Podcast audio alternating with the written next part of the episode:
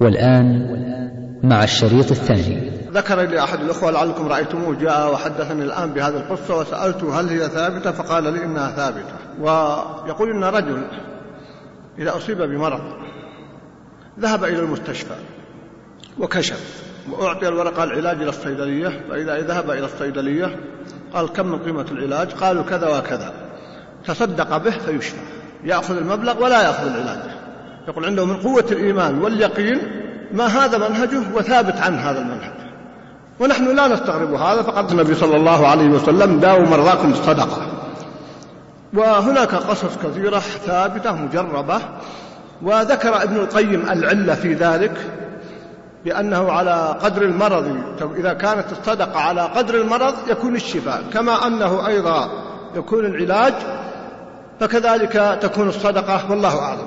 ثم أيضا أحد الأخوة وهذه كلها من الإضافات اللطيفة يقول إن الصدقة من عند الكافر والمؤمن الذي أشرت إليه بالأمس الرجل الغربي يقول إنها تختلف بسبب أن الكافر للدنيا يتصدق للدنيا فيجازيه الله كما ورد في الحديث الصحيح أن يجازيه الله في الدنيا.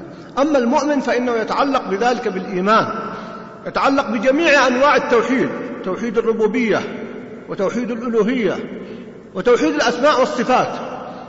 وهذا صحيح وكله ثابت أن هذه الصدقة أو نفع المسلمين يتعلق بجميع أنواع التوحيد. بتوحيد الربوبية الذي هو توحيد الله جل وعلا بأفعاله الخالق الرازق المحيي المميت. ويتعلق أيضا بأفعال العباد بأنه يفعل هذا العمل لله. توحيد الألوهية هو توحيد الله بأفعال العباد. فهو يفعل هذا موحدا لله جل وعلا. وأيضا توحيد الأسماء والصفات فيما يستحضر من الأسماء والصفات أثناء هذا العمل فيكون له الخلف ويكون له العمل. سأحاول أيضا هذا اليوم أن أختصر بما يتعلق بثمار هذه الصدقة التي ننفق. وسبحان الله وأنا أتحدث معكم الآن عن هذه القضية وما تحدثت عنه بالأمس من ثمرات عظيمة. يتعجب الإنسان كيف يبخل الإنسان على إخوانه بينما يجد أنه ينفق الأموال التي فيها مغامرة في التجارة. ينفق بالملايين وهي مغامرة قد تربح وقد لا تربح وقد تعود وقد لا تعود. وكما أشرت بالأمس القصص في ذلك كثيرة جدا بلغت الديون فقط أو بلغت الخسائر أيها الأخوة. في الأسهم فقط في خلال أيام ألفي مليار. يعني تريليون طيب هذه أموال ناس ابتداء من ألف ريال ابتداء من مئة مليون وأقل وأكثر. ومع ذلك لا ينتهي الناس. بينما الوعد الصادق من الله جل وعلا بالخلف وبالتنمية وبالرزق وبسعة الصدر كما سيأتي ومع ذلك تجد أن بعض الناس يتخلف ويتكاسل ويبخل. والله لا شك أن هذا هو محط الإيمان وقوة اليقين من الله جل وعلا. ولذلك من الصدقة أيها الأخوة أن الجزاء في الآخرة من جنس العمل كما ثبت في الحديث الصحيح. أن رجلا جاء بناقة مختومة فقال النبي صلى الله عليه وسلم أي تصدق بها فقال النبي صلى الله عليه وسلم لك بها يوم القيامة سبعمائة ناقة مختومة. بدل هذه الناقة له سبعمائة. أين هذا أيها الآن التجارة من أكثر ما التجارة تربح إذا ربحت سبعة بالمئة أو ثمانية بالمئة يعتبر هذا التجارة مستقرة لا أخذ الضربات المفاجئة يعتبر ربح هائل وهذه سبعمائة. إلى أضعاف كثيرة كما ورد في الأحاديث. بل يقول النبي صلى الله عليه وسلم من نفس عن مؤمن كربة من كرب الدنيا نفس الله عنه كربة من كرب يوم القيامة. ومن يسر على معسر يسر الله ومن يسر على معسر يسر الله عليه في الدنيا والآخرة. تصوروا هذا الوعد من الصادق المصدوق صلى الله عليه وسلم. من يلقى أخاه المسلم بما يحب ليسره بذلك سره الله يوم القيامة. ورد في الحديث الصحيح أنه كان تاجر يداين الناس. فإذا رأى معسرا, معسرا قال لفتيانه تجاوزوا عنه لعل الله أن يتجاوز عنه. فتجاوز الله عنه. هذا في صحيح البخاري. أبدا. أين تجارنا أو كثير من تجارنا وفي كثير من التجار أيضا الخير والبركة لكن أين كثير منهم عن هذا العمل؟ ولذلك ورد أيضا في الحديث يقول النبي صلى الله عليه وسلم إن رجلا لم يعمل خيرا قط. طبعا المقصود لم يعمل خيرا قط إذا جاءت هذه الأحاديث ذكر العلماء أن خارج الواجبات. لا يعني أنه لا يصلي ولا يزكي ولا وإلا فهذا كافر ولا يقبل منه. فإذا جاءت مثل هذه الأحاديث حتى لا يحدث لبس عند بعض الأخوة قال العلماء لم يعمل خيرا قط أي خارج ما وجب عليه وإلا لا شك أن ما وجب عليه خير. إن رجلا لم يعمل خيرا قط وكان يداين الناس فيقول لرسوله خذ ما تيسر واترك ما تعسر وتجاوز لعل الله أن يتجاوز عنا. قال فلما هلك أي مات. قال الله هل عملت خيرا قط؟ قال لا. إلا أنه كان لي غلام وكنت أداين الناس فإذا بعثته ليتقاضى قلت له خذ ما تيسر واترك ما تعسر وتجاوز لعل الله أن يتجاوز عنا؟ قال قد تجاوزت عنك. وهذا الحديث صححه الألباني. إذا وهناك أحاديث كلها في هذا المعنى وكلها تؤكد على أن الجزاء من جنس العمل. من ثمرة الصدقة أنها ظل لصاحبها يوم القيامة. وكما تعلمون أيها الأخوة أنه يوم عظيم يمكث فيه الناس خمسون ألف سنة لا يأكلون ولا يشربون والشمس دانية من رؤوسهم ليس بينهم وبينها إلا ميل فترتوي الأرض من عرقهم ترتوي الأرض من عرقهم ويذهب فيها إلى سبعين ذراعا ثم يرتفع فوقها فيكون الناس في العرق على قدر أعمالهم. فمنهم من يكون العرق إلى كعبيه ومنهم من يكون إلى ركبتيه ومنهم من يكون إلى حقويه ومنهم من يلجمه العرق إلجاما كما ورد في الحديث. وهناك آخرون من ذوي الأعمال الصالحة لا يضرهم هذا أبدا. يقول النبي صلى الله عليه وسلم ومنهم المتصدقون يقول النبي صلى الله عليه وسلم كل امرئ في ظل صدقته حتى يفصل بين الناس. أي على قدر ما تريد من ظل يوم القيامة؟ تصدق. في هذا اليوم العظيم الذي يكون هذا الهول من قرب الشمس والعرق حتى ترتوي الأرض من عرق الناس إلى سبعين ذراعا ويختلف الناس حتى بعضهم يلجمه الغرق الجاما يعني يغرق. لكن الله قد أنهى الموت ليس هناك موت في يوم المحشر. لكن الذين في ظل معناه لا يتأثرون. كيف يكون الظل؟ يكون الظل بالصدقة مما يكون فيه الظل. فعلى قدر صدقتك يكون الظل تستظل به من حر الشمس. نعم. وكما تعلمون أن من السبعة الذين يظلهم الله في ظله يوم لا ظل إلا ظله رجل تصدق بصدقة فأخفاها حتى لا تعلم شماله ما أنفقت يمينه لا تعلم شماله يكون أين؟ في ظل عشر الرحمن. نعم يظلهم الله في ظله يوم لا ظل إلا ظله وكلنا بحاجة إلى ذلك اليوم. ولذلك السلف فقهوا هذا الأمر. وكان أبي مرثد آه، رحمه الله وهو التابعي الفقيه الثبت كان يتصدق في كل يوم. في كل يوم يتصدق. حتى إنه لو لم يجد إلا أي طعام يضعه في كمه ويخرج به. قالوا حتى إنه أحيانا لا يجد في البيت إلا بصلا فيأتي بالبصل ويضعه فإذا وجد فقيرا أطعمه فقيل له في ذلك قد حدثني رجل من أصحاب النبي صلى الله عليه وسلم أن النبي صلى الله عليه وسلم قال ظل المؤمن يوم القيامة صدقته ظل المؤمن يوم القيامة صدقته فهو في كل يوم يتصدق. وقد حدثني أحد الأخوة بالأمس بعد الدرس أن أحد طلاب العلم الموجودين الآن موجود يقول عنده وضع جانبا في البيت فقال لأبنائه وأهله كل ما كان عندكم شيء ترغبون الصدقة فيه ضعوه. فكانوا كلما تجمع لديهم شيء وضعوه فيه. حتى يتجمع ما يرى أنه تصلح في الصدقة فيأخذه ويتصدق به. لو أننا فعلنا هذا في بيوتنا لوجدنا خيرا عظيما ولكسبنا بينما نهمل أشياء كثيرة تنفع الناس وترمى أحيانا في الشوارع أو غيرها وهي مفيدة. إذا كان هذا التابعي الجليل يتصدق حتى بالبصلة مع رائحتها التي قد تؤذي يتصدق بشق التمرة يقول النبي صلى الله عليه وسلم اتقوا النار ولا بشق تمرة. وأيضا أنها من ميزة الصدقة أن أي عمل من الأركان ما أحد منا يدعي أن عمله كامل. الآن صلاتنا التي صليناها العشاء. لا يستطيع أحد يدعي أن صلاته كاملة لأن هناك من يكتب الله له كمال الصلاة وهم قليلون وهناك من يكتب له نصفها ربعها. بعضهم لا يكتب له منها شيء لكنها سقطت عنه. من رحمة الله جل وعلا جعل هذه النوافل.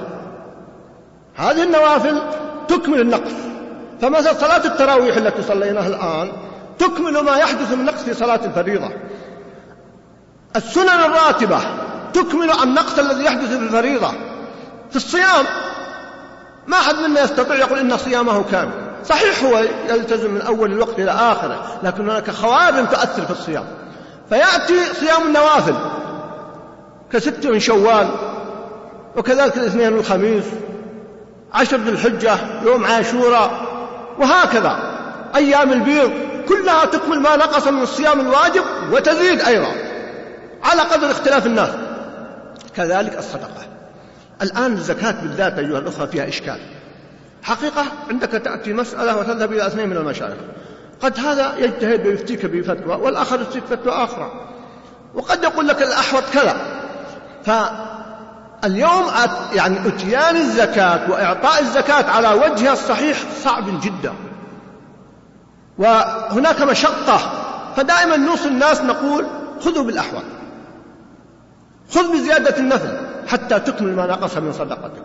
ولذلك أيضا فهذه الصدقة من ثمارها أنها توفي ما يحدث من نقص الزكاة الواجبة. وهكذا. والصحابي الذي جاء للنبي صلى الله عليه وسلم وسأله عن أركان الإسلام فلما عدها النبي صلى الله عليه وسلم عليه لما ولى قال والله لا أزيد على هذا ولا أنقص. قال النبي صلى الله عليه وسلم أفلح إن صدق أو دخل الجنة إن صدق. لكن نعم لاحظوا عبارة النبي صلى الله عليه وسلم إن صدق. وهو قال لا أزيد ولا أنقص. من منا يستطيع يدعي أنه لم ينقص؟ الأمر عظيم وشديد. فأكرمنا الله جل وعلا بهذه النوافل نسدد فيها هذا النقص الذي يحدث. فكذلك يحدث في الزكاة هذا الأمر. وهي كذلك كنز لصاحبها يوم القيامة. و سأل النبي صلى الله عليه وسلم يوما صحابته نعم. قال أيكم ماله أحب إليه من مال وارثه؟ قالوا كلنا يا رسول الله. ماله أحب إليه من مال وارثه؟ قال النبي صلى الله عليه وسلم مالك ما قدمت ومال وارثك ما أخرت. لأنه عند الموت ما يحق للإنسان يتصرف بأكثر من الثلث.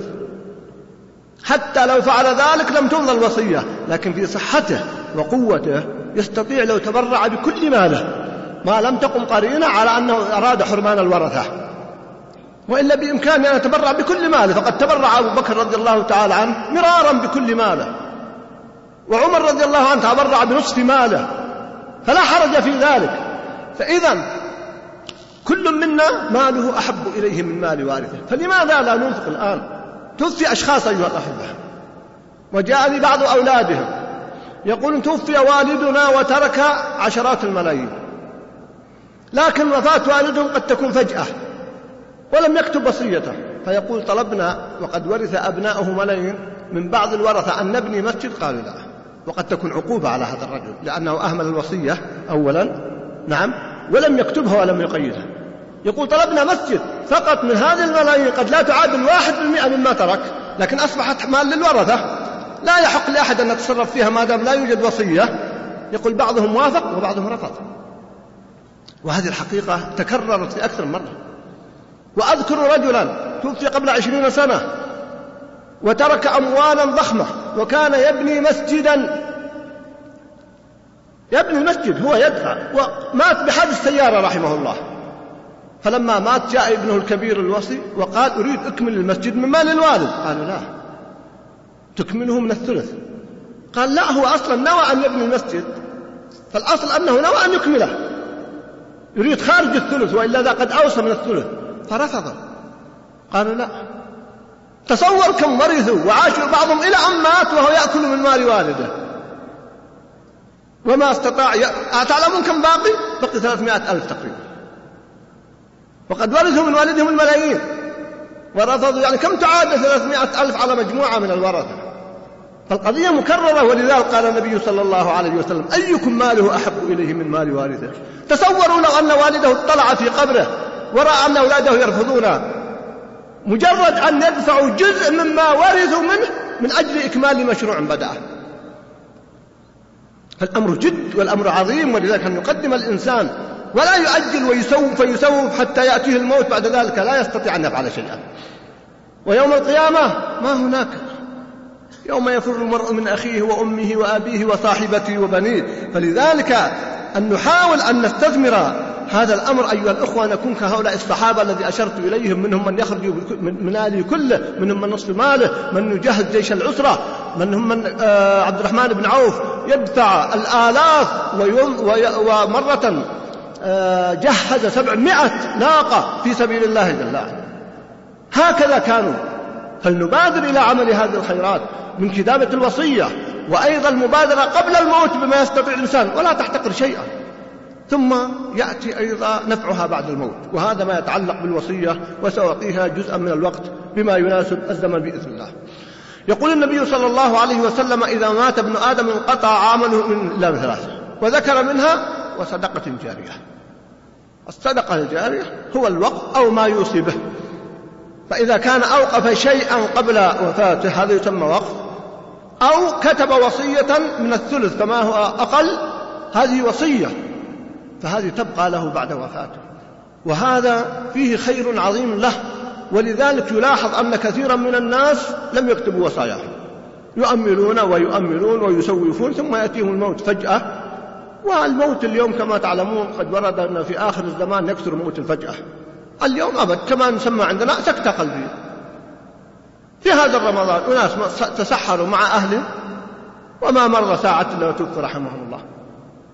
ما الموت لا يحتاج إلى أن يأتي يستأذن ولا يلزم أن يكون له مقدمات. بعض الناس قد يكون هناك مقدمات مرض لكن بعض الناس قد لا يلزم هناك مقدمات. فجأة لحظة وهو جالس بين أولاده وهو يقود سيارته فجأة يأتي الموت بدون حادث أنا لا أتحدث فقط عن حادث مع أن الحادث أيضا قد يقع على كل إنسان. خمسة من الشباب في أول يوم من رمضان أو ثاني يوم من رمضان رحمهم الله ذهبوا لإنقاذ سيارة من زملائهم وتسحروا وبعد الفجر جاءوا وقع حادث ماتوا جميعا رحمهم الله. خمسة كلهم ما نجا منهم أحد. وقد تسحروا وهم شباب لا يزالون في الآن التحقوا في الجامعة رحمهم الله وجبر مصيبة أهلهم. وعندهم آمال وتقدموا للجامعة ولديهم نظرات في المستقبل. ومع ذلك ماتوا. بهذا الحادث لم ينجو منهم أحد فموت الفجأة يأخذ من الإنسان من حيث يعلم أو لا يعلم. أقول قد تكون له مقدمات وقد لا تكون له مقدمات فإذا أن يكتب الإنسان وصيته. ثم أيضا إذا كتب وصيته أن يجدد وصيته. أنا لا أعمم الحكم ولا أقول إن كل الأولاد كذلك كثير من الناس يموت ولا يوصي وأبناؤه يكونون ربما ينفقون أكثر مما أوصى. فيوجد من الأبناء من الأخيار والحمد لله نحن لكن نتكلم عن حالة عظمة أن يبادر الإنسان بكتابة وصيته بكتابة وقفه بكتابة ما ينفعه.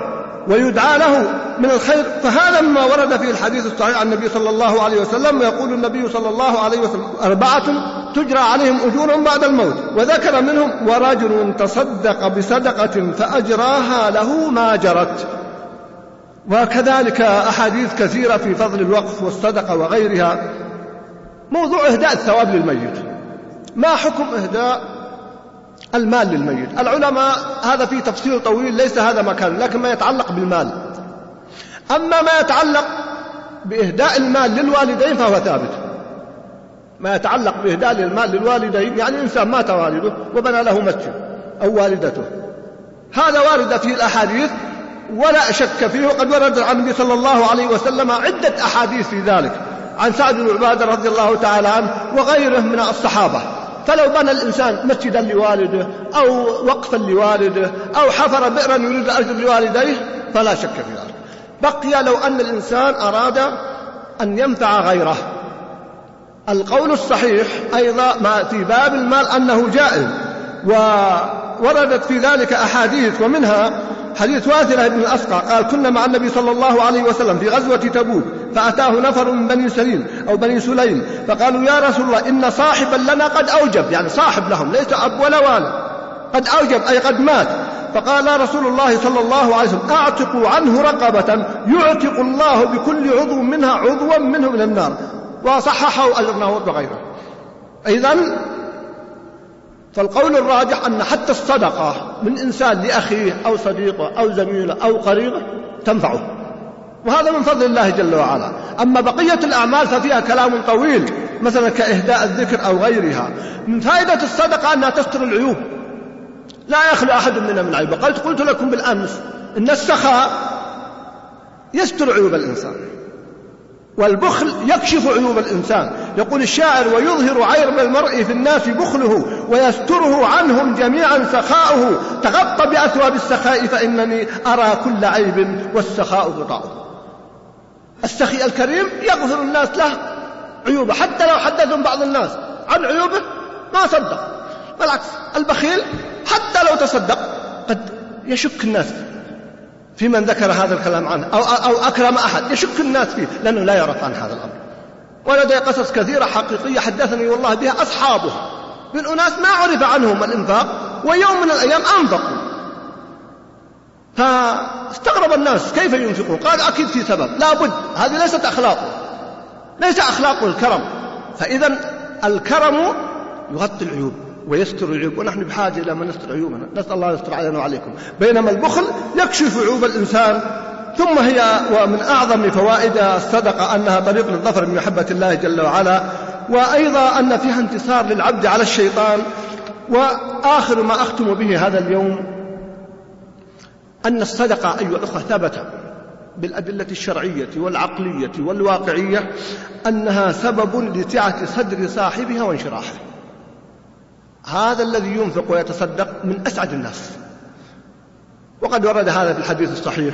وكذلك ورد وذكره ابن القيم قال فإن الكريم المحسن أشرح الناس صدرا وأطيبهم نفسا وأنعمهم قلبا والبخيل الذي ليس فيه إحسان أضيق الناس صدرا وأنكدهم عيشا وأعظمهم هما وغما. وتحدث العلماء في هذا الباب.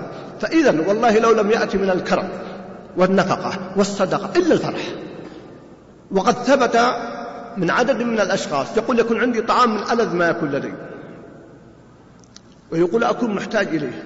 ثم أغلب نفسي يأتيني فقير أو مسكين أو أتذكر فأتصدق به. يقول لو أكلته في أحسن الأحوال قد يستمر لذته دقائق. هذا يقول لو أكلته. إن لم يكن له عاقبة سيئة. كما يحدث بعض أنواع الطعام يقول إذا تصدقت به يقول والله أحيانا أعيش سنوات وأنا أتلذذ بهذه الصدقة. وأنا فرح بهذه الصدقة. وأنا مسرور بهذه الصدقة. قارنوا بين فرح دقائق إن حدثت ولم يحدث خلفها ما ينكد على صحة الإنسان بينما يفرح هذا في العاجل. بل إن أحد الأخوة يقول يوم من الأيام خرجت أنا وأولادي وجلسنا لنأكل فطور أو عشاء يقول وجدنا أكرمكم الله كلبا في شرق الرياض. يقول فجاء الأولاد وقالوا الكلب متعب فيقول بدأنا نأتي له مما معنا من الجبن ونأتي له بالماء. يقول والله ما بقي إلا أن أرقيه لكنني شككت هل يجوز أن أرقي الكلب أو لا. نعم. ثم بحث المسألة. ووجد أن هناك قول لبعض العلماء جواز أيضا أن يجذك أن يرقى الحيوان. الشاهد طبعا إطعام هذا الأمر. لا غرابة. فقد ثبت في الحديث الصحيح أن بغيا أو بغية أسقط كلبا أو أسقى كلبا فغفر له. وقال النبي صلى الله عليه وسلم في كل كبد رطب أجر. لكن العجيب القصة كما ذكر لا قرابة السنتين الآن. يقول إلى الآن مسرور. نعم. يقول لكني حزين أنه ما أكل لأنه مريض. وجدت مريض ما أكل بعض ما أعطيناه. جاءوا له بألذ الطعام وهو كلب. وهذا لا شك يدل على طيب النفس وسخاء النفس. فكيف إذا أطعم مسلما؟ كيف إذا أطعم مجاهدا في سبيل الله؟ كيف إذا أطعم قريبا اكتشف أنه في حالة لا يعلمها إلا الله جل وعلا؟ فحقيقة البذل أيها الأخوة ولو كان قليلا له ثمرة ويعطي ينمي في الإنسان المروءة والشجاعة والكرم. فربوا أبناءكم على ذلك. ولو على القليل. وليبدأوا بقليل مثاقيل الذر. من يعمل مثقال ذرة خيرا يره. عائشة رضي الله عنها تبرعت يوم وتصدقت بتمرة. فقيل لها تمرة؟ قالت كم في التمرة من مثاقيل؟ كم فيها من مثقال هذه التمرة؟ نعم مثاقيل الذر يعني كم تزن من ذرة؟ إذا كانت تمرة كم تزن من ذرة؟ فما بالك إذا كانت أكبر من ذلك؟ فمن يعمل مثقال ذرة خيرا يره ومن يعمل مثقال ذرة شرا يره. فلنكثر والله أكثر سبحانه وتعالى. فإذا أيها الأحبة هذه الفوائد العظيمة التي تحدثت عنها. وهي سبب لحماية المال. وفي المقابل الذي لا ينفق قد يعاقب. وقد ذكرت لكم في لقاء ماض قصة أحد التجار كان في مكة في مثل هذه الأيام فاتصل به المسؤولين عن مستودعات لديه خير كثير ومستودعات مباركة فقالوا وجدنا في مستودع من المستودعات أرضة. دخلت ال... قال لعلكم لم تخرجوا الزكاة؟ قالوا لا أخرجنا الزكاة. قال تأكدوا. فذهبوا ومن كثرة الخير الذي عنده فعلا قد أسقطوا زكاة هذا المستودع. اتصلوا به في مكة. قال نعم اكتشفنا أننا مع جرد المستودعات نسينا هذا المستودع. ماذا نعمل؟ قال أخرجوا زكاته يقول فأخرجوا زكاته فاتصلوا به. قال هل نأتي بشركة لأن المستودع ضخم. تأتي بمبيدات قال لا ما يحتاج أخرجتم الزكاة؟ قالوا أخرجناها. يقولون ثلاثة أيام وانتهى كل شيء. هذه حقيقة ثابتة واقعة. ذكرت لكم بتفصيلها. المال الحقيقة عدمه يؤدي إلى دمار المال. وخاصة إذا صاحبه ربا أو رشوة أو عدم زكاة والعكس. هذه أمور عظيمة جدا إذا تذكرناها وتبصرنا بها فهي تحفظ مالنا وتنمي مالنا. والله لا نجدها في البنوك ولا في الأسهم ولا في العقارات هذا في الدنيا. ويحفظ الله بها الإنسان ويبارك له في طعامه وفي أهله. وهو أيضا شفاء للمرض كما كررت مرارا وحديث النبي صلى الله عليه وسلم داووا مرضاكم بالصدقة. إذا لماذا لا ننفق؟ وكل منا ينفق بقدر ما يستطيع. نعم لا تقول هذا قليل فالحرمان أقل منه. يبارك الله جل وعلا وينمي الصدقة كما يربي أحدكم فلوه حتى تكون كالجبل العظيم. هذه إذا كانت يسيرة فكيف إذا كانت كبيرة؟ أيها الأحبة من خلال ما طرحت في الليالي الماضية عن واقع المسلمين وعن واقع الأمة فيما يتعلق بالفقر وانتشار الفقر وانتشار الحصار من أعداء الله على هذه الأمة وبخاصة ما يجري مثلا في غزة أو العراق أو غيرها. وكذلك أيضا انتشار الغلاء حتى في البلاد الغنية كبلادنا وبلاد الخليج. فارتفع الغلاء حتى إن جريدة الرياض صرح فيها أحد المسؤولين عن إحدى الشركات الغذائية أن الأسعار ارتفعت في كثير من المواد أو في أغلب المواد أكثر من خمسين بالمئة من خلال ثلاث سنوات وهو ارتفاع كبير جدا يعتبر في مقاييس الاقتصادية. ثم كما أشرت في أكثر من مرة لما حدث من خسائر فيما يتعلق بالأسهم وكيف أن الناس في أيام معدودة خسروا قرابة آه، ألفي مليار ريال. وأن الذين تأثروا بهذه الخسارة قرابة أربعة ملايين فرد هؤلاء المسجلون رسميا كما قلت وكما قال البعض إن الواحد منهم قد يمثل خمسة أو عشرة أو أكثر من الأشخاص. هذه تعتبر الحقيقة أيها الأحبة أرقام فلكية كارثة بل إن الصحف نشرت إن الناس في تلك الأزمة اقترضوا من البنوك قرابة 200 مليار ريال في أيام معدودة. أمام هذه الفاجعة وأمام هذه الأزمات التي تحل بالمسلمين من ارتفاع الأسعار وكثرة الديون والحصار ما الحل؟ أين العلاج؟ لا بد أن نقف وقفة صادقة وصريحة في هذا الموضوع. ولعلي في بداية حديثي ودراستي لهذا الموضوع توصلت إلى أن من أسباب هذا الغلاء وهذه الكوارث الاقتصادية نعم وأسميها كوارث لأن خسارة قرابة آه، ألفي مليار في أيام معدودة كارثة ليست بالأمر السهل وإصابة أكثر من أربعة ملايين فرد في أيام معدودة يتحول من الغنى إلى الفقر المدقع بل إلى الديون ليس فهي تحتاج إلى وقفة. ووجدت أن هذا الأمر يرجع في أصله لأسباب كثيرة أهمهما إلى سببين. السبب الأول هو التعامل بالربا. وأشباه الربا وبخاصة ما حدث في باب المساهمات والأسهم. نعم هو حقيقة أشبه ما يكون بالقمار وبالربا. قد تقولون كيف؟ أقول شركة مثلا من الشركات.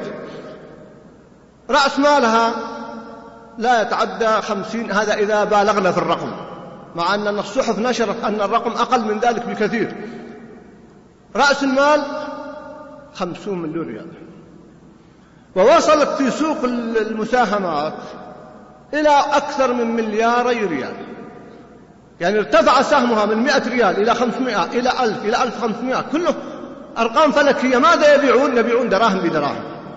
بينما الشركة التي يتبايعون فيها قيمتها الحقيقية المسجلة لا تصل إلى 50 مليون ريال. الفرق بين 50 مليون ريال إلى 2000 مليون يعني لم يحدث للشركة أي تطور. بل هي خاسرة. الفرق هو ربا وتعامل بالربا وأشباه الربا.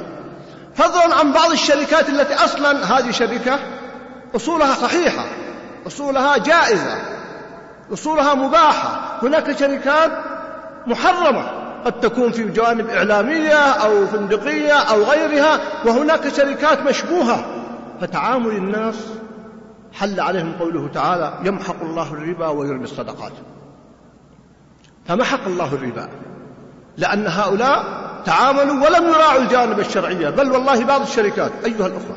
صدرت فتاوى العلماء متوالية بتحريم المساهمة في هذه الشركات. والناس يقفون رصوصا وصفوفا عند البنوك ليساهموا فيها. وبعض هذه الشركات غطت رأس المال المطروح أربع أو خمس مرات. ماذا يدل عليه مع فتاوى العلماء الصريحة ومن رجع إلى التاريخ خلال سنة فقط لرأى عجبا؟ فحل عليهم قوله تعالى يمحق الله الربا ويربي الصدقات. ولعلي في هذه المناسبة ونحن نتحدث دائما عن تدبر القرآن أشير إلى قضية حقيقة كنا غافلين عنها ونبهني إليها أحد طلابي جزاه الله خيرا. وهي تتعلق بتدبر القرآن وتتعلق أيضا في موضوع الربا والصدقة. ما هي هذه القضية؟ لا يوجد آية في القرآن تتحدث عن الربا إلا سبقها أو بعدها عن الزكاة والنفقة. تصوروا؟ لا يوجد آية هكذا أقول لكم. في القرآن تتحدث عن الربا إلا سبقها أو جاء بعدها مباشرة حديث عن الصدقة أو عن النفقة. هذه فيها لفتة جميلة جدا لكننا حقيقة لا نتدبر القرآن. أفلا يتدبرون القرآن أم على قلوب أقبالها ما هي هذه اللفتة؟ الذين يتعاملون بالربا ليس حبا في الربا. بل بعضهم يكره الربا ويعلم أنه محرم وأنه معصية. لكن حب للمال وطمع في المال. أي باختصار يريدون الربح. فكل ما جاءت آية ربا إما سبقها كما في البقرة أو جاء بعدها حتى في البقرة أيضا حديث عن النفقة يقول الله لهم تريدون الربح؟ في العاجل والآجل هو بالنفقة هو بالصدقة هو بالزكاة وليس بالربا. ولذلك قال الله جل وعلا في سورة البقرة يمحق الله الربا ويربي الصدقات. بينما جاءت آية الروم التي قرأها الشيخ قبل أيام واضحة صريحة بينة. يقول الله جل وعلا وما آتيتم من ربا ليربو في أموال الناس فلا يربو عند الله. وما آتيتم من زكاة تريدون وجه الله فأولئك هم المضعفون. وقبل الآية هذه هم المفلحون. إذا تريد الفلاح أيها الأخ تريد الربح في الدنيا والآخرة. عليك بالنفقة عليك بالصدقة عليك بالزكاة كما أخذنا في الأدلة الصريحة قبل الأيام الماضية. أن الله يربي الصدقة كما يربي أحدكم فلوة حتى تصبح كالجبل العظيم. وذكرنا الأدلة الواقعية أن الإنسان إذا أنفق في سبيل الله يريد وجه الله وما آتيتم من زكاة تريدون وجه الله. فأولئك هم المضعفون. كيف أنهم يعوضون خلال أيام؟ كيف يبارك في أموالهم؟ هذا وما ينتظرونه يوم القيامة أعظم يكون الإنسان في ظل صدقة كما أخذنا بالأمس وما يحدث له من أمور يفاجأ بها يوم القيامة من الخير العظيم. إذا كأن الآيات تقول لماذا تتعاملون بالربا؟ تعالوا تعاملوا بالصدقة تعاملوا بالنفقة لكم في العاجل والآجل. بينما من يتعامل بالربا كما قلت لكم خسائر. بمئات الملايين على الفرد الواحد بل بعضهم دخل خانة ألف المليون. وبعضهم الآن في السجون. إذا هذا التأمل والتدبر في كتاب الله فأقول إن التعامل بالربا وأشباه الربا والمعاملات المشبوهة أدت إلى هذه الكارثة ما هو السبب الثاني؟ السبب الثاني كنا نساعد المسلمين. كانت الأموال تصل للمسلمين في مشارق الأرض ومغاربها بهدوء وبسلامة. وكان أهل هذه البلاد سواء على مستوى الدولة أو على مستوى الشركات أو المؤسسات أو الأفراد نفقاتهم بالمليارات لخدمة المسلمين سواء الفقراء المساكين إقامة المشاريع الإسلامية. ولا ننكر حق غيرنا في بلاد أخرى فهم يقومون بواجبهم. ولكن هذا يعترف. الآن قصرت نفقاتنا. وأصبح إخواننا بالحالة التي يرونها في فلسطين أو في أفغانستان أو غيرها فجاءت العقوبة. لما كنا نساعد المسلمين حمانا الله جل وعلا مع انخفاض الدخل. ولما تخلينا ومنعنا هؤلاء حقهم حلت هذه الكوارث وإنني أخشى أن استمررنا بهذا الطريق أن تكون العقوبة أشد. اليوم بعد صلاة الفجر صلى معي أحد الأخوة والمشايخ قادم من فلسطين وبحضور بعض الأخوة في محراب هذا المسجد حكى لنا قصص يشيب لها الولدان قصص في داخل غزة من الجوع والفقر. يقول الآن العائلة بكاملها ما استطاعوا أن يدبروا للعائلة إلا مئة دولار. هل مئة دولار لنفقات العيد أو لرمضان أو لأي لماذا مئة دولار؟ عائلة كاملة وأنتم تعرفون العوائل الفلسطينية من أكثر الناس ناس ما شاء الله وبارك الله فيهم. تجد الواحد عنده ثمانية تسعة عشرة إلى أكثر. وهذا فضل من الله حتى يقاوم اليهود. وحتى مقابل ما يقتل منهم وما يقتله اليهود يكون الحمد لله عدد الأولاد والذرية من أعلى نسب. السكان أو التوالد في بلاد المسلمين نسبة الفلسطينيين. هذا معروف عالميا. فإذا إذا كانت عائلة خمسة عشر فرد أو أو عشرة أفراد معدل ماذا يفعل فيهم 100 دولار 370 ريال؟ رمضان والعيد وهم مثلكم. هذا من يصل بعد 100 دولار؟ وقد البعض لا تصلهم 100 دولار. فيا أخوتي الكرام أقول هذه مقدمة مهمة آمل أن تتضح لنا حتى كيف نتعامل مع المسلمين. كيف نساعد إخواننا في مشارق الأرض ومغاربها؟ كيف نقوم معهم في قضايا الأكل والشرب والعلاج؟ أنا ما تحدثت الآن عن قضايا الجهاد التي ربما يقول الإنسان فيها إشكالات وفيها هي أقول دع هذا الجانب هذا له بابه. أتحدث عن قضية الأكل والشرب عن قضية العلاج عن قضية الفقر عن قضية السكن. فالله الله أيها الأحبة وهنا يأتي السؤال ماذا يجب علينا؟ بعد هذه المقدمة. يجب علينا أمور كثيرة جدا أيها الأخوة. أول ما يجب حقيقة فيما يتعلق بمسؤولية الدولة ومسؤولية المسلمين. المسؤولين. لا بد أن يكون هناك موقف حاسم في هذه القضية وبخاصة ما تعلق بالأسهم والمشاكل التي حدثت والكوارث. ماذا حدث من حل الناس ينتظرون؟ وزارة التجارة موقفها من غلاء الأسعار ومن المتلاعبين بالأسعار ومن الغش وعرض البضائع الرديئة ليس على المستوى المسؤول. أيضا أرقام النمو أو أرقام التضخم مع كل أسف ليست دقيقة. لأن إعلان أرقام التضخم يساعد الناس على كيف يكيفون أمورهم. لها أهمية بالغة جدا. الأرقام التي نسمعها أحيانا نفاجأ بمؤسسات اقتصادية عالمية تعلن غير تلك الأرقام. نفاجأ أن البنوك تعلن أرقام في التضخم تختلف عما يعلن بعض المسؤولين في وزارة المالية ومؤسسة النقد. هذه مصيبة هذه كارثة لابد من الشفافية لابد من الوضوح لابد من الصراحة حتى نواجه الحقائق. لابد أيضا مراعاة أحوال الفقراء هناك فقراء هناك معدمون. نعم هناك تبذل جهود لا ننكر الجهود المبذولة. والدولة تبذل جهودا في هذا لا ينكر. من لا يشكر الناس لا يشكر الله جل وعلا. لكن المطلوب أشد وأقوى وخاصة مع الحمد لله توافر المال في الدولة. هناك فقراء في مناطق المملكة وغير المملكة بل أريد الفقراء في أنحاء العالم الإسلامي. نعم أنا مع وضع ضوابط. توضع ضوابط توضع أصول لكن ما يكون المنع بهذا الوضع الذي تعيشه الأمة الحقيقة. فهذه قضية أقول مسؤولية الدولة ومسؤولية المسلمين أن يسهلوا كما سهلوا في أعوام مضت وصول المساعدات للمسلمين. عبر قنوات رسمية وجمعيات معترف بها ومسؤولين. لا أقول يترك الحبل على الغالب لكن أيضا أن يكون بهذا الوضع أخشى من كوارث أخشى من مصائب أخشى من عقوبة. أيضا إنشاء صناديق الاجتماعية تساعد الفقراء والمعوزين مع وجودها الآن لكن تزاد أيضا الحمد لله بلادنا فيها جمعيات كثيرة والحمد لله. وأقول من فضل الله أن التسجيل هذه الجمعيات طيب وكذلك ما يسمى بأشباه جمعيات البر من الصناديق الخيرية أو المستودعات الخيرية وتقوم بدور عظيم جدا. لكن نحتاج إلى زيادة. حقيقة نحتاج إلى تسهيل إيجاد جمعيات للبر في أنحاء مناطق المملكة وفي القرى النائية. توضع لها أنظمة مزيد مع الموجود وإلا الموجود فيه خير وبركة لكن لا يكفي. حتى نستطيع نلاحق هذا الواقع الذي تعيشه أو نلاحق هذه القضية لأن هذه القضية أيها الأحبة قضية الفقر. لا تتصوروا أنها تتعلق في الجوع فقط مع أهميته لا. تتعلق في الأمن كما قلت والإخلال بالأمن وقد تحدثت عن هذا. يتحقق في تفرقة طبقية يتحقق من وراء ذلك حسد وبغضاء وشحناء بين الغني والفقير وهنا يصبح البلد في مصيبة في مشكلة. فكلما تكافل الناس كلما سهل إيصال الحقوق للناس كلما سهل التكافل بينهم كان من أقوى ضوابط الأمن بإذن الله. والقضاء على الجريمة سواء الجريمة كالسرقة أو الأخلاقية وغيرها مما أشرت إليه في حديث الماضي. إذا أقول هذه مسؤولية كبرى.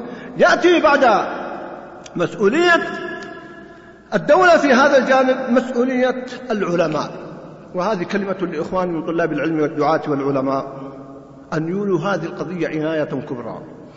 لأن البعض ربما يتصور أن هذه مسؤولية الدولة أو مسؤولية التجار أو مسؤولية المجتمع. لا. اسمعوا إلى هذا الحديث الصحيح.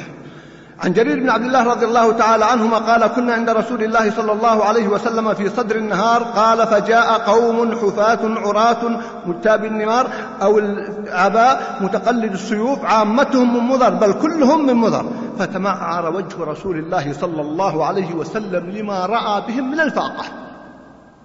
وجه الكريم صلى الله عليه وسلم تمعر اشتد.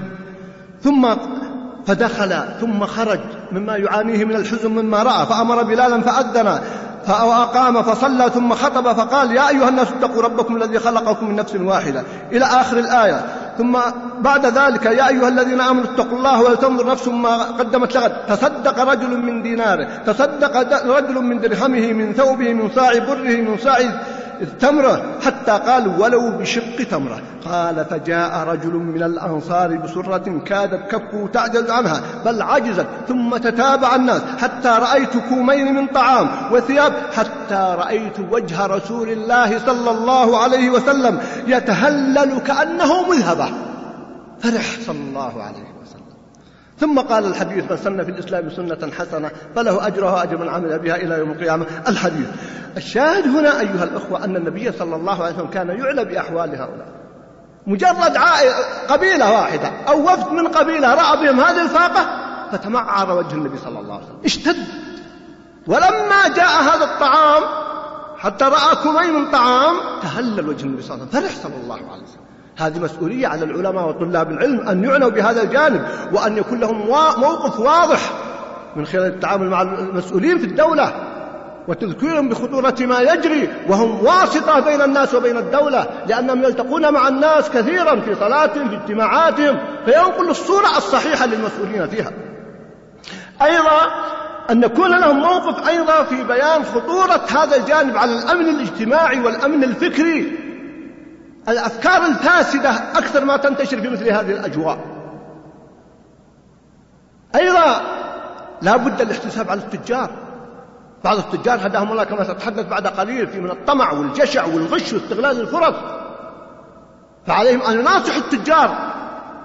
أن يتقوا الله جل وعلا في هذه الأزمات وأن يحثوهم على التسهيل والتيسير على الناس كما أخذنا بالأمس.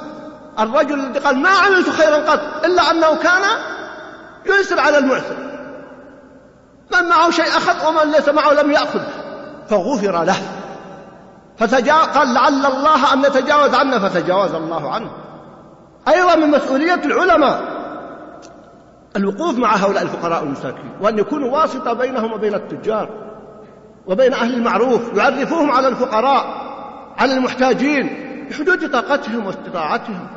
هذا باب من أعظم أبواب يا أخوة الكرام الأمر المعروف والنهي عن المنكر. هذا من أعظم أبواب الهداية. لا نتصور أن الهداية في إلقاء الدروس والمحاضرات وخطب الجمعة مع أهميتها.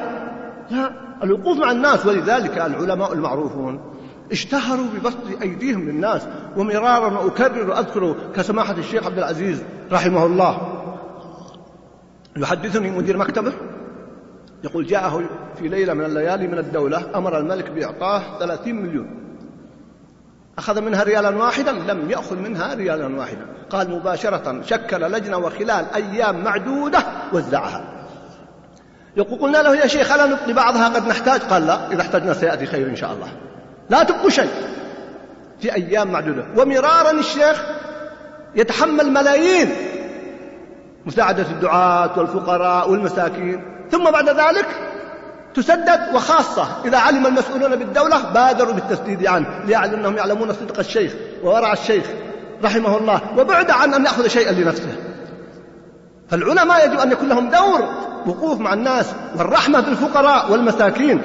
أيضا الحقيقة نصيحة لإخوة الدعاة لا أحرم ما أحل الله لكن أن يبتعدوا عن مظاهر الثراء التي قد تكون لغيرهم للتجار أو غيرهم. أنا لا أقول لا يركبون المركب الطيب أو لا يسكنون المسكن الجيد أو لا يلبسون اللباس الجميل فإن الله جميل يحب الجمال. قل من حرم زينة الله التي أخرج لعباده والطيبات من الرزق ولكن أن يعتدلوا في ذلك. لأن الناس ينظرون ويتأثرون. يقول مرة أخرى أحد مدراء مكتب الشيخ يقول جاء أمر بشراء سيارة للشيخ. يقول فقال الشيخ اشتروا لي كابرس. قلنا لا يا شيخ نشتري لك كدلك قال السيارات سواء والقبور سواء لا كابرس فيها بركة. إي نعم. مع إنه ما ليست على على حسابه على حساب الدولة. قلنا اشتري لك كدلك يا شيخ. أيام الكدلك بعدها تجاوزتها سيارات أخرى. قال لا القبور سواء القبور سواء والسيارات سواء تكفي تكفي. يحدثنا أحد الأخوة يوم من الأيام يقول كان الشيخ في المدينة يوم كان في الجامعة الإسلامية. فجاء الملك فيصل لزيارة المدينة رحم الله الجميع يقول فقلنا إن الملك جاءه أمر أو اتصال من الديوان أن الملك ينتظرك يعني باستقبال العلماء في الوقت الفلاني. يقول فقال مشينا. قال والله شيخ السيارة خربانة. قال ودوها للورشة. فأخذ تاكسي. الشيخ أخذ تاكسي وذهب للديوان الملكي حتى صلحت السيارة فعلم الملك فيصل وأهدى له سيارة فرفض الشيخ. حتى أصر عليه الملك وأخذها. يكون الإنسان طالب العلم ينظر وأنا أذكر قصة حدثني بأحد الأخوة يقول كنا في مسجد. فأحد المشايخ ألقى موعظة أو درس أو كلمة أثرت في الناس. يقول وأنا خارج يقول أثنين سمعتم بأذني. قالوا ما شاء الله كلام الشيخ طيب وجميل لكن تدري تعال ننظر ما هي سيارته. يقول فلما جاءوا فإذا سيارة ما شاء الله كابر مازدا أو سيارات بسيطة من السيارات اليابانية. قال واحد الآخر الحمد لله قبلنا كلامه. نعم. فهذا مؤثر. لا ننكر أن هذا يؤثر في الناس. النفوس ولذلك العلماء في كثير مما بينوا علة تحريم كذا قالوا حتى لا تكسر قلوب الفقراء. مثلا لما ذكروا الذهب قالوا حتى لا تنكسر قلوب الفقراء. فجعلوه علة للتحريم. فالفقراء إذا رأوا العالم له مظاهر كغيره كالملوك والتجار والأثرياء فقد لا يتأثرون. مع أنني يقول لا أحرم هذا لكنني يصيح الإخوة الكرام. أن نركب الجميل والجيد والنظيف لكن يعتدلوا. ألا أريد أيضا بعد أن يتصنعوا الزهد؟ أو أنا أتصنع التواضع؟ لا لا أريد هذا. أريد أن يكون الإنسان طبيعي في أكله في شربه في ملبسه. فكل هذا يساعد على قول الدعوة ويجعل الصلة بينهم وبين الفقراء مقبولة بل حتى التجار. لما يرونهم بهذا الأمر يثقون فيهم أكثر مع ثقتهم فيهم. فواجب العلماء بهذا مهم جدا. أيضا مناصحة الناس بالابتعاد عن المعاصي والآثام وأن ما أصابهم بسبب ذنوبهم قرأ الإمام قبل قليل. وما أصابكم من مصيبة فبما كسبت أيديكم ويعفو عنها. اليوم اتصلت أو أمس إحدى الأخوات على برنامج الفتوى. فذكرت لي بعض المصائب. فوجئت هذا منهج عندنا مشكلة أيها الأخوة. تحمل سبب هذه المصائب الآخرين. فقلت لها أنت تعتبرين هذا ما حدث مصيبة؟ قالت ليست مصيبة واحدة بل ثلاث مصائب. وفعلا ثلاث مصائب. قلت ماذا تقولين بقوله تعالى وما أصابكم من مصيبة فبما كسبت أيديكم ويعفو عن كثير. قالت صدقت. بل صدق الله جل وعلا. صحيح نحن مقصرون ومذنبون. قلت ابحثي عن السبب الذي أصبت فيه صحيح أن ذاك أخطأ. ربما من تقول عنه أخطأ أخطأ. قد يكون أذنب لكن يقين أنت وقعت في الخطأ. هذه القاعدة ضعوها بين أعينكم. هذه الآية وما أصابكم من مصيبة من مطلق. فبما كسبت أيديكم ويعفو عن كثير. ويقال لصحابة النبي صلى الله عليه وسلم ولما أصابتكم مصيبة قد أصبتم مثليه قلتم أن هذا قل هو من عند أنفسكم. وهم صحابة محمد صلى الله عليه وسلم قل هو من عند أنفسكم. سهل أن نحمل الآخرين المسؤولية سهل أن نضع اللوم على الدولة أو نضع اللوم على العلماء أو نضع اللوم على التجار.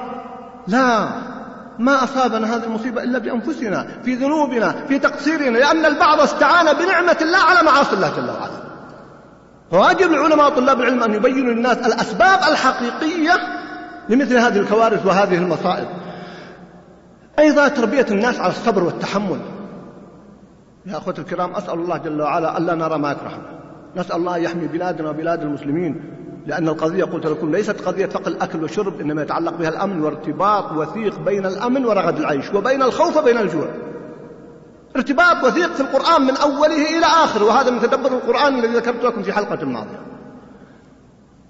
فكروا قليلا. قبل مئة سنة تقريبا أو قريب منها أهلنا من أين يأتون بالخيرات؟ من الشام ومن العراق.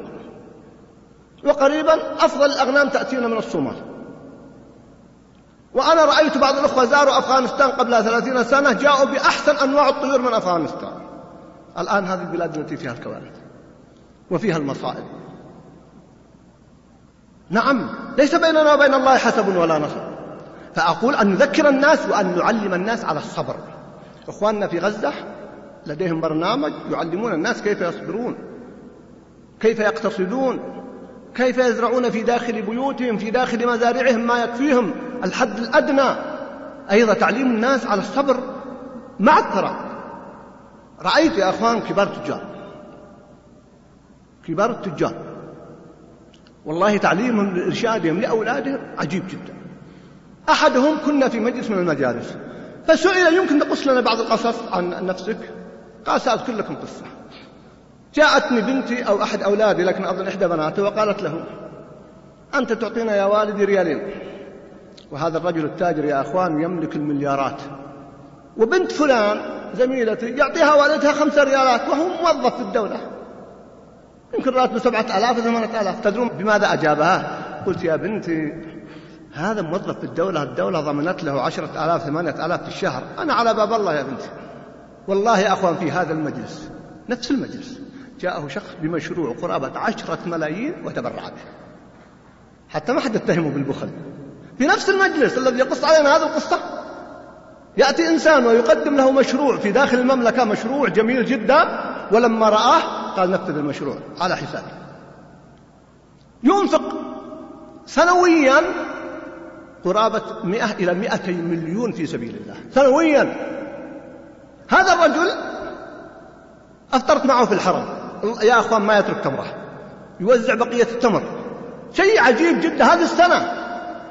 إذا كان عنده مناسبة هو الذي يقوم يطفئ اللمبات إذا انتهى الناس. هو الذي يقوم يطفئ اللمبات. ينفق نفقة من لا يخشى الفقر. بعشرات أو مئات الملايين ولكن تجده في باب الاقتصاد عجوبة. يقول والله ما أقمت حفلا لأولادي في زواج في قصر أبدا حتى آلاف استراحة. أين تقيمها؟ هذا سمعت قبل أيام حضر مناسبة عقد زواج فقال نقيمها في بيتنا فقط. يحدثني ابنه يقول عندما أردت أن تتزوج بنتي قالت يا والدي هم أثرياء في قصر. يقول اختاري بين القصر وبين أبي. أبي لن يحضر إلى القصر. قالت لا والله أريد والدك يحضر. قال إذا والدي ما عنده زواج إلا في بيته. لكن أعدك بوعد. المال الذي لقيمة القصر سأستثمره لك. قالت اتفقنا فأقام الزواج في بيت والده. داخل بيت والده. ولا تصوروا أن بيت والده من القصور الضخمة؟ والله بيوت بعضنا أفضل من بيته أوسع وأكبر ولا بيته فيه خير. بيت بسيط. فانظروا المقارنة. يقول لي يقول هذا سيارة مئة وخمسين ألف. يقول والله أنا ما أركب إلا سيارة بستين سبعين ألف لكن هذه أخداها أخي لي وهو أكبر مني سنا واستحيت أن أرده فقبلتها. قيمتها الآن بعض أولادنا ما يقبلون فيها 150 ألف 130 ألف. ويقول ما قبلتها إلا مراعاة لأخي ولشعور أخي لأن أكبر مني ولو كان أصغر مني لرددتها وإلا سياراتي 70 ألف 80 ألف يقول أحد الأخوة رأيته في الطائرة قبل أيام. يقول نظرت إليه ونحن في الأتوبيس في الدرجة السياحية. بعد ما نزلنا من الطائرة. يقول لما نزلنا يقول بدأت أنظر إليه أنظر إليه. قال أشوفك تناظرني من نزلنا. قلت والله مشبهنا عليك. يقول قال من؟ يقول أنت فلان؟ قال نعم فلان. قال كيف تركب الدرجة السياحية؟ قال هل ضيقت عليك؟ قال لا والله ما ضيقت علي لكن قال كل واحد يركب على قد فلوسه قال الحمد لله. كلنا وصلنا جميعا الحمد لله. اللي بالدرجة الأولى بالسياحية نعم أيها الأخوة. سئل أخوه وهو ثري مثله. أحسن الله لنا وله الخاتمة قيل له هل عندك طائرة خاصة؟ لما جاءت طفرة الطائرات الخاصة. قال عندي سبعين طائرة خاصة. استغرب الناس قال طائرات الخطوط السعودية كلها تحت تصرفنا الحمد لله. لماذا طائرة خاصة؟ يركب مع الناس. فيا أخوة الكرام عودوا أنفسكم هؤلاء يملكون المليارات وانظروا كيف ينفقون وكيف يقتصدون في بيوتهم دون بخل. لا يفهم من هذا أنهم قد بخلوا لا والله. بل ينفقون حتى على أولادهم لكن دون إسراف. ليس عندهم إسراف. آخر كلمة قالها لي وكنت في الحرم قلت لكم افطرت معه أول الشهر. قلت عندي كلمة في هذا الموضوع. قال انصح الشباب بأن يعملوا الآن مشكلة أبنائنا يريدون من آبائهم أن ينفقوا عليهم وهم في قبورهم. كلمة مليانة الحقيقة يقول أنصح الشباب يعملون يبحثون عن أي عمل. الكفار يأتون لبلادنا ويكسبون الملايين. كفار. أما أخوان المسلمين أهلا وسهلا. وهذا حق لهم لكن كفار. من الهندوس ومن غيرهم يكسبون عشرين ألف وثلاثين ألف في الشهر. وأبناؤنا الواحد منهم يتخرج من الجامعة يقول ما وجدت عمل. يقول مشكلة أبنائنا أن الواحد منهم يريد من أبي أن ينفق عليه عبارة عجيبة وهو في قبره.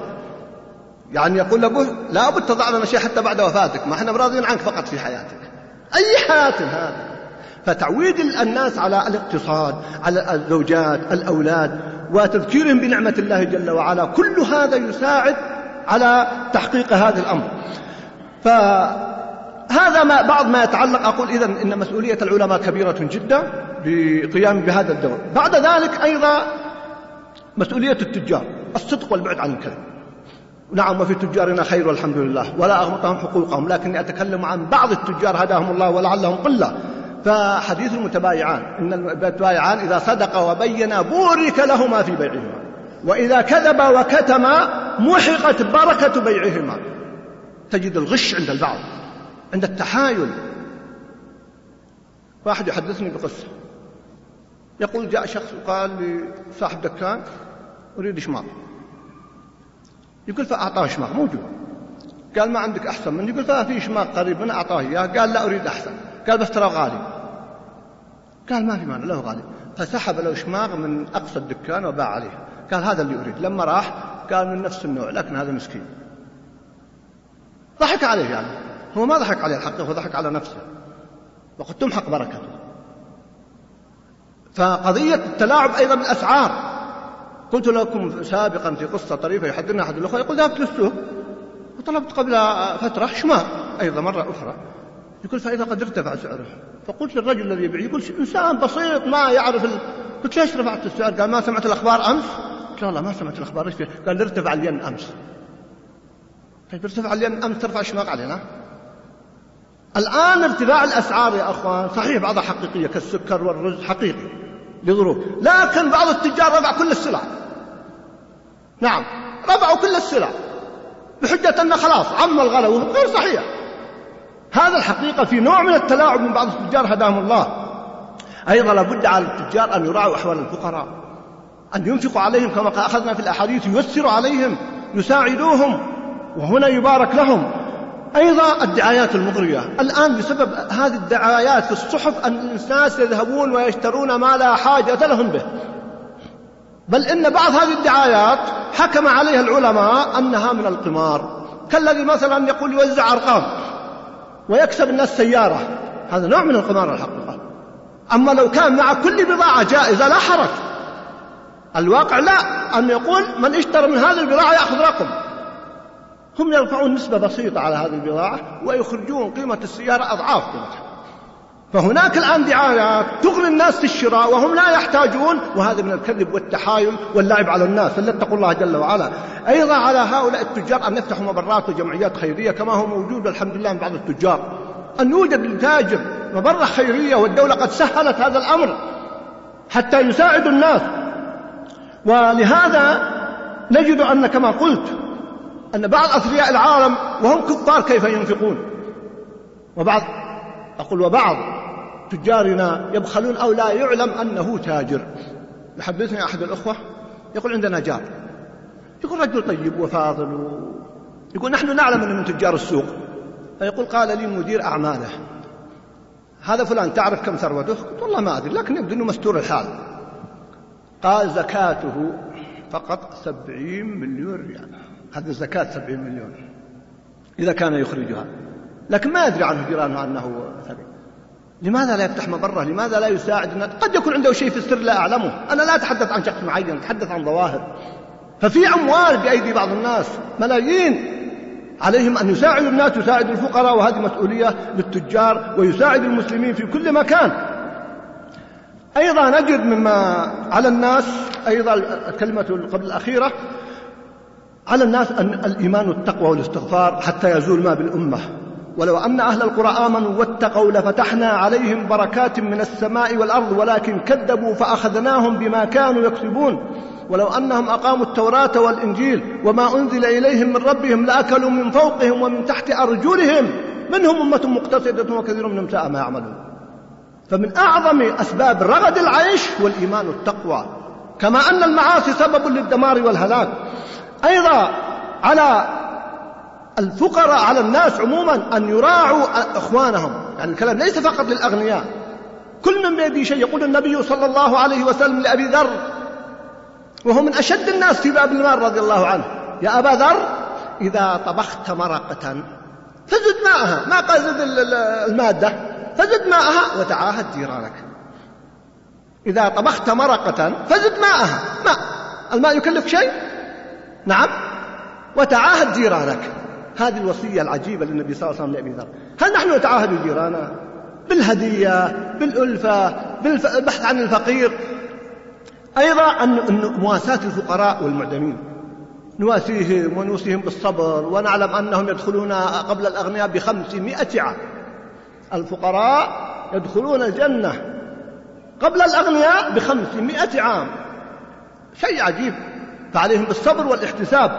أيضا المحافظة على النعم وعدم رميها كما أشرت.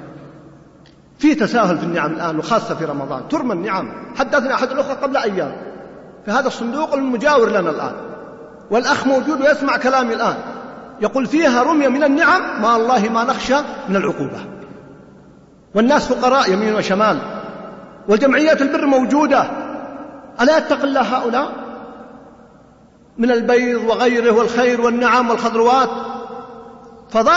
فضل الطعام. أفطرنا مع أحد الأخوة يوم من الأيام وضع من الخير كعادة كثير من الناس. فما أكل منه عشرة بالمئة أو عشرين بالمئة. فقلت ماذا ستفعلون بالباقي؟ قال الحمد لله عندنا اتفقنا مع الجمعية ويذهب لها اطمئن لن يرمى شيء. هذا الواجب الحقيقة من باب شكر النعمة حتى لا نقع في غيرها. أيضا أنصح الناس نصيحة خاصة. عدم معالجة الدين بالدين. الإنسان لما بدأت الديون بدأ يقترض يقترض حتى يكبل ثم يقع في المصيبة أو في السجن أو في غير ذلك. عدم الدخول في مشاريع غير مدروسة. بعض الشباب يريد أن يثري في أيام.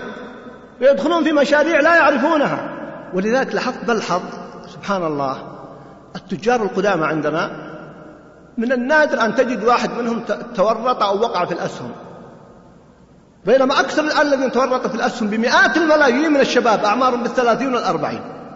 لماذا؟ لأنهم أرادوا أن ينافسوا التجار ومغامرات وفعلا جاءتهم صفقات سريعة. الآن كثير منهم في السجون وبعضهم هارب وبعضهم في شبه سجن وبعضهم مكبل بالديون لأنهم دخلوا في معاملات لم يحسبوا حسابها. عدم الانسياق وراء الدعايات وبخاصة ما فيها من جوائز كالقمار لا تصدقوا كثير من هذه الدعايات. لو كانت هذه البضائع حقيقية لجاءها الناس بدون دعاية. لكن لأن ربما فيها شيء أو كاسدة يعملون حركة. الآن أصبحت مع كل أسف بعض الجامعات تخرج أقسام للدعاية. أي كيف يجلبون الناس لهذا؟ ففيها الآن بعض الناس ينساقون ثم يندمون بكثرة ما يشترون. أيضا مساعدة المسلمين في الخارج وبخاصة الدعاة وإقامة المشاريع. وكنا نتفاعل مع ذلك كما قلت ولا يزال الخير موجود الحمد لله لكن المطلوب منا ما هو أكثر خاصة في هذه الظروف الصعبة. وأخيرا هذا ابتلاء لا بد من الصبر والتحمل. ثم الفقراء أيضا عليهم أن يتقوا الله في مصاريفهم. يا أخوة الكرام بعض الفقراء هداهم الله. ينفقون أكثر من التجار. واحد من الأخوان قبل أيام يقول جاءني شخص وبدأ يشكو لي وضعه. قلت أنت فقير؟ قال والله يا أخي الكريم إني ما عندي ما أسدد في جوالات البذران ما شاء الله عليك البذران والأولاد يعني الصغار البذران بلغتنا الأطفال. عندهم جوالات؟ نعم. ففي نفقة. واحد من الأخوان يقول تزوجت بنت فقير يقول والله نجمع له. سنويا نجمع له الزكاة. يقول لما تزوجت ابنته طبع بطاقتين بطاقة للرجال وزوجته بطاقة للنساء. بطاقة الرجال في سبع ريالات وبطاقة النساء في 13 ريال. يقول نتق الله أنت الآن تجمع الزكاة. قال إحنا مثل الناس. أحد الأخوان قبل أيام؟ يس يسأل الناس. فسألناه قال أنا تزوجت كم تزوجت؟ قال بمئتي ألف. لا حول ولا قوة إلا بالله. زواج بمئتي ألف؟ قال لي نعم هذه عاداتنا طيب أنت ما دمت ما تستطيع. لماذا تتزوج بهذا المبلغ؟ لماذا يقام الزواج في قصور؟ لماذا يقام؟ يا أخي أقيموها في بيوتكم. اعتدلوا في هذا الأمر. فبعض الفقراء ساعدناهم على الإسراف الحقيقي. ولذلك يجب أن نضبط النفقة ومن هو الفقير ومن هو المحتاج. وليتقوا الله جل وعلا فيما ينفقون. وبعضهم يستعين بهذه هذا المال والزكوات على معاصي الله جل وعلا. وأخيرا كلمة للنساء. النساء على نوعين. منهن من هي سبب للإسراف والتبذير ومتابعة الموضة. ويأتي من يشتكي من الأزواج في هذا الباب. وتجدها لا تدبر أمور منزلها. ولكن نقول لعل هؤلاء إن شاء الله ليس بالكثرة الغالبة لكنها موجودة. وإنما النوع الثاني وهو الحمد لله الذي يسرنا أن النساء ثبت أن من أكثر من يتصدق من النساء وأكثر وهن أكثر تجاوبا من بعض الرجال. والنبي صلى الله عليه وسلم لحاجة النساء للصدقة لما ألقى خطبة العيد ذهب مع بلال وحث النساء على الصدقة. وقد حدثنا الشيخ عبد الرحمن السمير يقول لما حدثت المضايقة على الأموال من التجار يقول لم تتوقف مشاريعنا. قلت لماذا؟ قال عن طريق النساء. كيف؟ قال الرجال يشغلون غالبا أموالهم. ونحن عندنا الحمد لله الموظفات والمدرسات كثيرات جدا والثريات فيقول أرصدهن في البنوك الآن عالي جدا. فثبت الحقيقة أن النساء يتجاوبن كثيرا ولذلك فعليهن دور في النفقة. في البحث عن الفقراء والمساكين عن العوائل المحتاجة. أيضا المرأة لها دور في إقناع زوجها وأبنائها بالإنفاق أي بالاقتصاد في الإنفاق. المرأة لها دور في النفقة من بيت زوجها كما ورد في الحديث الصحيح إذا أنفقت المرأة من بيت زوجها غير مسرفة. فبين النبي صلى الله عليه وسلم أنها لها مثل الأجر مع أنه من مال الزوج. ما دامت تعلم أن زوجها لا يغضب لذلك. فالمرأة لها دور عظيم لها دور في الاقتصاد. ولها دور في تربية أبنائها ولها دور في الوقوف مع الأزمات كقصة المرأة التي وهي آخر ما أذكره في هذا الجانب التي قلت لكم يقول زوجها كنت أعطيها مئة ريال وألف ريال وأقل وأكثر يقول احتجت يوم من الأيام ففاجأتني بمئة ألف ريال قلت من أين لك؟ قالت كنت أجمعها منذ تزوجنا من مئة ريال وخمسين ريال لمثل هذا اليوم فأعطته مئة ألف ريال حدثني بنفس الرجل. سبحان الله فيوجد من النساء الخيرات الطيبات اللاتي يستطعن أيضا يخففن المهور ويخففن تكاليف الزواج الباهظة. القضية ليست بيع وشراء فالمرأة لها دور عظيم في هذا وأخيرا. أيها الأحبة الحديث ذو شجون فيما يتعلق بهذه القضية ولكنني أؤكد وأنصح بهذا الجانب وأؤكد على جانب الإسراف لأنه كما قرأ الشيخ قبل قليل والآيات عظيمة ولا تطيعوا أمر المسرفين الذين يفسدون في الأرض ولا يصلحون. ما جاء آية في الإسراف إلا قبلها أو بعدها ذنب نعم وأن المسرفين هم أصحاب النار. ومن فرعون إنه عن فرعون إنه كان عاليا من المسرفين. إن المبذرين كانوا إخوان الشياطين. إنهم كانوا قبل ذلك مترفين وكانوا يصرون على الحنث العظيم. إن الله لا يحب المسرفين. نعم ولا تسرفوا إنه لا يحب المسرفين. كل السرف أو الترف أو التبذير ورد في القرآن قبله أو أثناءه أو بعده ذنب فلماذا نسرف؟ فلنقتصد ونوفر لإخواننا. وأختم بهذه القصة التي أعطانا أحد المشايخ وهو موجود معنا الآن. قصة جميلة. يقول كان فيه رجل تركي كلما أراد أن يأكل أكلا غير ضروري لأن إحنا إحنا مع كل أسف ناكل أكلين أكل ضروري وأكل غير ضروري. وانظروا ما شاء الله انتشار المطاعم ومحلات الحلويات في في أحوالنا. من أنجح الناس محلات الحلويات. ما الحلويات ليست ضرورية بل فيها من الضرر. ما هم ليست ضرورية بل فيها من الأضرار إلا من استخدمها باقتصاد ولعل قبل أن نكمل القصة في موضوع الحلويات أبو بكر رضي الله عنه. فرضوا له من بيت من المسلمين شيء يسير يعطونه يوميا. الخليفة الراشد. فقالت له زوجته يا أبا بكر نريد حلال للأولاد.